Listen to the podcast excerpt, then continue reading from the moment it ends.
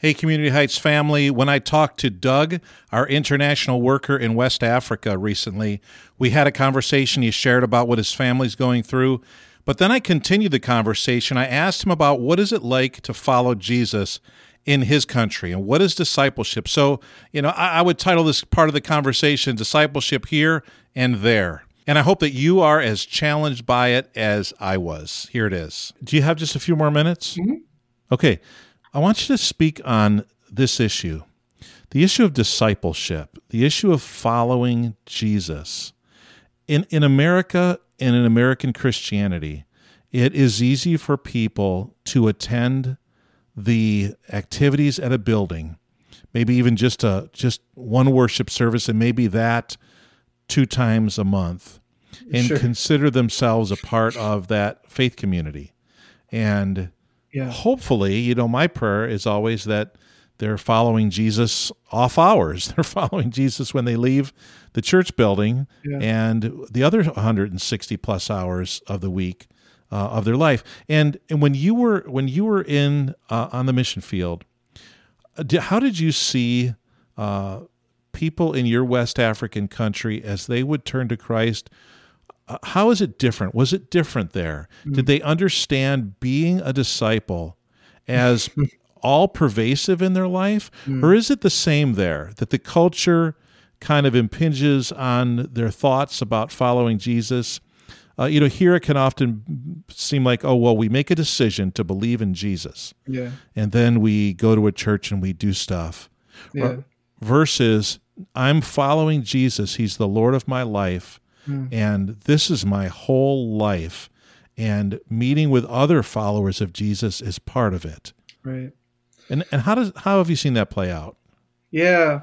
So for the uh, the MBBs, the Muslim background believers that we're in contact with, and uh, that we've had the privilege of getting to know and disciple and encourage and all of that kind of stuff, it's a very different experience. Um, so so your faith in our context in West Africa, your faith can be very nominal and it can be very cultural because your whatever your religion is by and large is tied to your family of origin and more specifically and broadly also tied to your tribe so your ethnic group right so you might be born into a christian family belonging to a christian tribe and that's just an intrinsic part of your identity i mean they go hand in hand right Hmm. Okay. and so, uh, if you're born into a Muslim family, there are exceptions to this, right? But broadly speaking, being a Muslim and being uh, whatever your ethnic group is, and being whatever your family is, and belonging to the country that you're from, all of those things are woven together so tightly that you can't separate the threads. You know what I mean? Like they- Hmm. it's just it's all intrinsically one big package. okay. And so, uh, consequently, any sort of thought around leaving Islam to follow Jesus necessitates a consideration of walking away from family, from village, from tribe, like from neighbors, from, I mean, because it's all one big thing. And it's not that you necessarily want to walk away from any of that stuff, but culturally and familially, it's all one package. You know what I mean? And so to walk away from Islam is is like a slap in the face to your father because he raised you to be a Muslim. It's Hmm. a slap in the face to your uncles who invested in you. It's a slap in the face to your imam who went out of his way to intentionally teach you and invest in you and raise you to be a good Muslim man. It's a slap in the face to your ancestors who held on to this faith. I mean, it just culturally it feels like you are betraying us, you're walking away from us. You think you're smarter than us and more spiritual than us, and not just us, but our ancestors as well, and our neighbors and everyone else within your relational context, right? Hmm. And so I mean the the weight of that, how heavy that feels, and you have to understand relationships are the highest commodity, right? And so your your any sense of safety net that you have in your life, it doesn't come from a savings account. You don't have a savings account.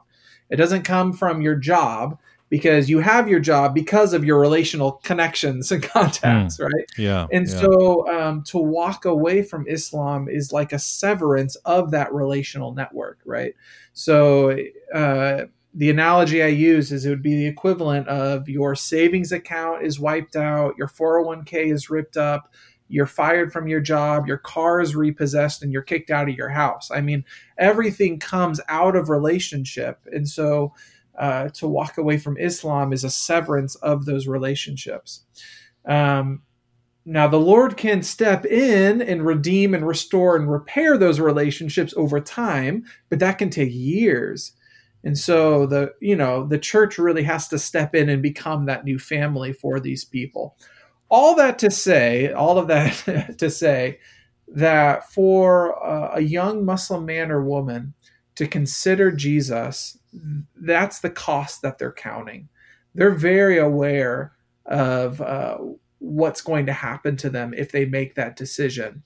And so it's not a light decision to follow Jesus, right? Like in in the states culturally we have a high value around stepping outside of sort of family expectations and doing something different and thinking independently. Like culturally we value those things. Uh, in West Africa and other collectivist cultures, it's completely the opposite. You don't dare do that. You know what I mean? And so it's a heavy consideration that it's not something that they take lightly at all. So if somebody makes that choice, if they make that decision, I'm going to give my allegiance to King Jesus, they know full well what they're doing. They're picking up their cross and they're following him. Um, they know the weight of that, they know the cost of that. Um, interestingly, I have never heard uh, where we are a Muslim background believer uh, refer to their decision to follow Jesus as a momentary decision that they made in the same way that we do. Like if you ask people here, oftentimes, uh, when you become a believer? They'll point you to, oh, well, I, I heard this person talk, or I had this conversation, and then I prayed this prayer, and that's when I gave my life to Jesus. The Muslim background believers that we interact with say things more like, uh, one day I woke up and it dawned on me I don't go to the mosque anymore. I've stopped reading my Quran and I can't stop reading the Gospels. And I only pray to Jesus. Like I have no desire to pray to anyone else. Hmm. And I'm not sure when this happened. I don't know when this shift happened. I'm not sure when the transition happened. But like it dawned on me one day holy cow, I'm no longer Muslim. I'm actually a Christian and I don't know, like it's a blurry line. You know what I mean? It's because interesting because they've been on a discipleship journey, just like the rest of us. They think about it differently, but they've been on a discipleship journey for a very long time, right? Like the Holy Spirit's interaction in each person's life doesn't begin at any moment after conception. You know what I mean? Like everyone around us, God is moving and working within people's lives, whether we're aware of it or not. And so, uh, what happens for these people is uh, they wake up one day and it dawns on them God has been teaching me and guiding me and leading me. And now I've come to a completely different faith decision than I had previously made. Um, and so then they have to do something with that, right? That's when you have to say, okay, so what does this mean for me now, right? I don't care about going to the mosque. I don't care about reading my Quran. I'm totally convinced Jesus is Savior and Messiah and King. Holy cow, what does that mean for my life, right? And so that's when um, they start having to make some of those decisions, and uh, when the discipleship process can kind of take a turn and start going in a more intentional direction. Um, but they're very aware, you know, in, in that moment of if I continue down this road that I'm on and that I found myself on, um, because a lot of them would say, at least initially, I did not choose this, right? Like, who wants to be separated from their family? Who would choose that? You know what I yeah, mean? Right, like, who's going right. to choose, I want a life of hardship, right? And so, um, the Muslim ba- background believers that we know would say, I did not choose this. I realized one day this is where I'm at, and now I have a decision to make. And so now I have to count the cost. I have to consider what does it mean if I continue like this? Uh, but at that point, they're so in love with Jesus that it feels like there's not an alternative. You know what I mean? Like, as yeah. much as I don't want to disappoint my father, as much as I don't want to break my mother's heart, as much as I enjoy the presence of my family and all the benefits that gives, and the, you know, I want to please my uncle and blah, blah, blah, blah, blah, I can't fathom going back to a place of not having Jesus as a part of my life because he fills me with joy and peace and patience and kindness and goodness and gentleness, self control, you know, all of those things. Uh, and my life is markedly different now. And I don't not want him to be the king of my life. So, um, so all that to say how they move forward you know what i mean? Like pressing into faith community uh, what does it mean to be uh, amongst other believers? Um, all of that stuff has to get worked out and everyone's story is different. Um, but the the cost to be counted is just radically radically different. And it's something that um, you know, we don't feel like we can even do justice to articulating because, similarly to the conversation we were having earlier, unless you've experienced something, your ability to really empathize and sympathize is just really limited, right? And uh, it's a cost that I I can't begin to relate to. You know what I mean? Like what Jesus has asked from me to follow Him is just so different than what He's asked to be to give up to follow him or any uh, number of other Muslim background believers that we've befriended and um, gotten to know. So, but but don't you think though somehow there'd be value in us considering that maybe it's not so different? Like I know what you're saying culturally it's different because we're we're we're located in a different culture that doesn't give us the same yeah. um, uh, consequences for following Jesus but we also we also cannot uh, we cannot appreciate we cannot appreciate what we have in Christ or appreciate how much he actually call is calling us to follow sure, him. Sure.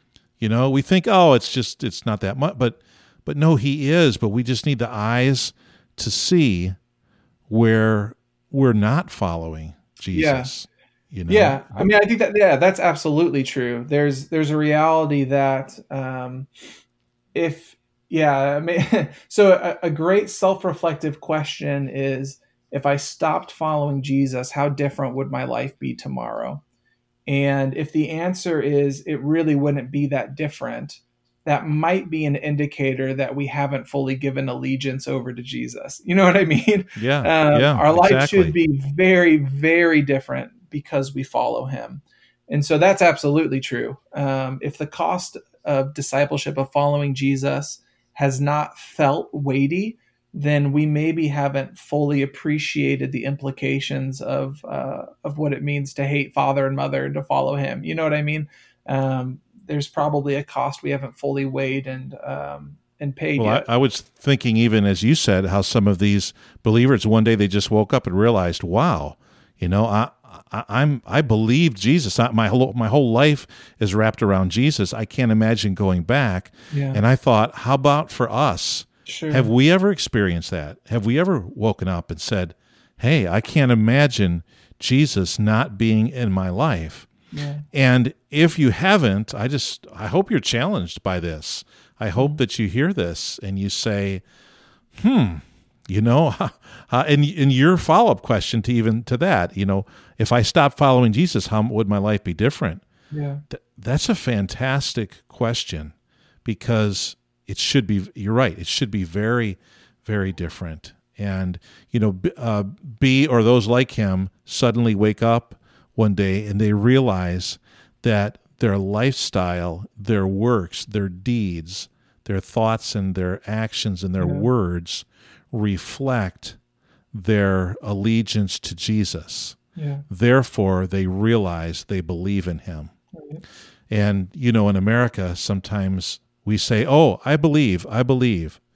But then we think in our lifestyle and our words and deeds and actions and thoughts and hmm, I'm trying to I'm trying to bring them in line to what Jesus would want. And so we have to I think we have to redefine what faith is. Sure. And and James goes after it, right? Right. It's like, you know, if you say you've got faith, but it doesn't impact your lifestyle, yeah. it doesn't have any works, then that's not really faith. That's not right. what I call true saving faith. Right. It's right. just some little magical talismanic prayer right, that sure. you that you rubbed on the tummy and prayed yeah. and expected, you know, all of a sudden your life was different.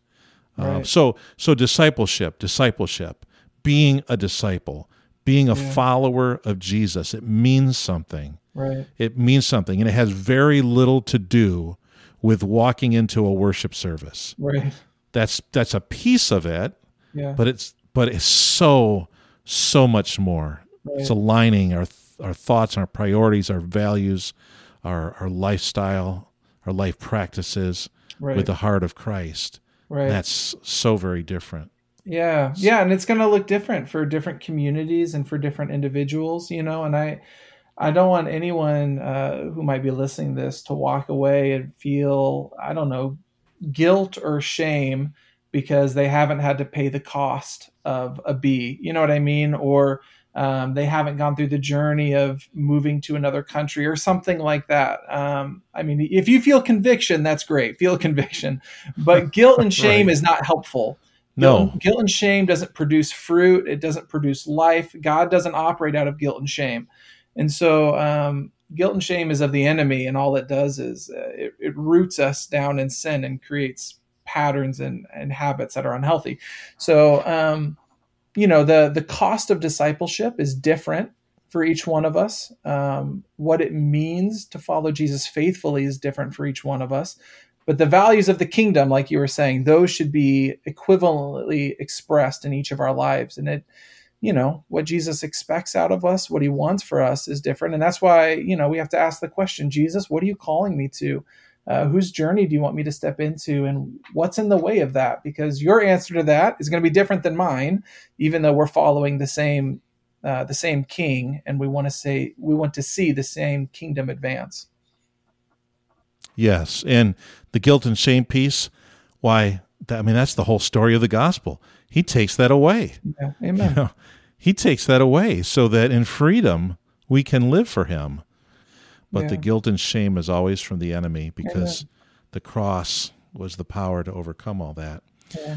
So I'll, I'll, bring this full circle. Um, so I, you know, I, I shared for Sunday. I shared on uh, that passage in John 21, Yes. Jesus and Peter and his post breakfast meal. So the Mhm. the one story that comes after that that completely ends out John's gospel is about discipleship, and this is one I've actually shared with Muslim background believers because um, because of the weight of what they've paid. And anyways, so the, the story that follows is uh, you know Jesus tells Peter you're going to die in no uncertain terms. So then in verse 20, Peter does what so many of us would do, right? Uh-huh. He turns and looks at John and he's like, "Okay, so what about him? What's going to happen to that guy?" You know what I mean? yeah, John 2. yeah, right. And Jesus, his response is, Well, what does that matter? What do you care what's going to happen to him? If I want him to stay around until my second coming, what is that to you? You follow me. That's Hmm. your only job. You don't worry Wow. about the guy next to you. You don't worry about what is his cost and what is his call and what is Jesus asking him to do. You keep your eyes fixed on me and you follow, right? It's not your business what I'm doing over in his life. You worry about yourself, you know? And so um, we can, I think, be inspired by one another's journeys. Um, but again, like any degree of comparison, of guilt and shame, if our eyes are locked on Jesus and we're following him faithfully, and, and when we honestly are in self reflective prayer saying, Jesus, what do you want to show me? If we come away and say, you know what, I'm following Jesus, like anything, any degree of guilt and shame beyond that, we can have certainty that is not from the Lord. You know what I mean? Um, Yeah, that's good. yeah, That's really good. yeah, Hey, Doug, this has been really helpful to our folks. And uh, again, for those of you at Community Heights, man, I really, I really know that this has encouraged you. It's given you a different perspective in some ways. And I just encourage you to run with that and ask God, God, how do you want me to respond to this? And I ask you to pray for uh, Judah Matthew and for uh, the family uh, and for God to be glorified and to show himself so powerfully in Judah's life. Amen. And that's what that's what we're going to do. So thank you, Doug. uh, thank you.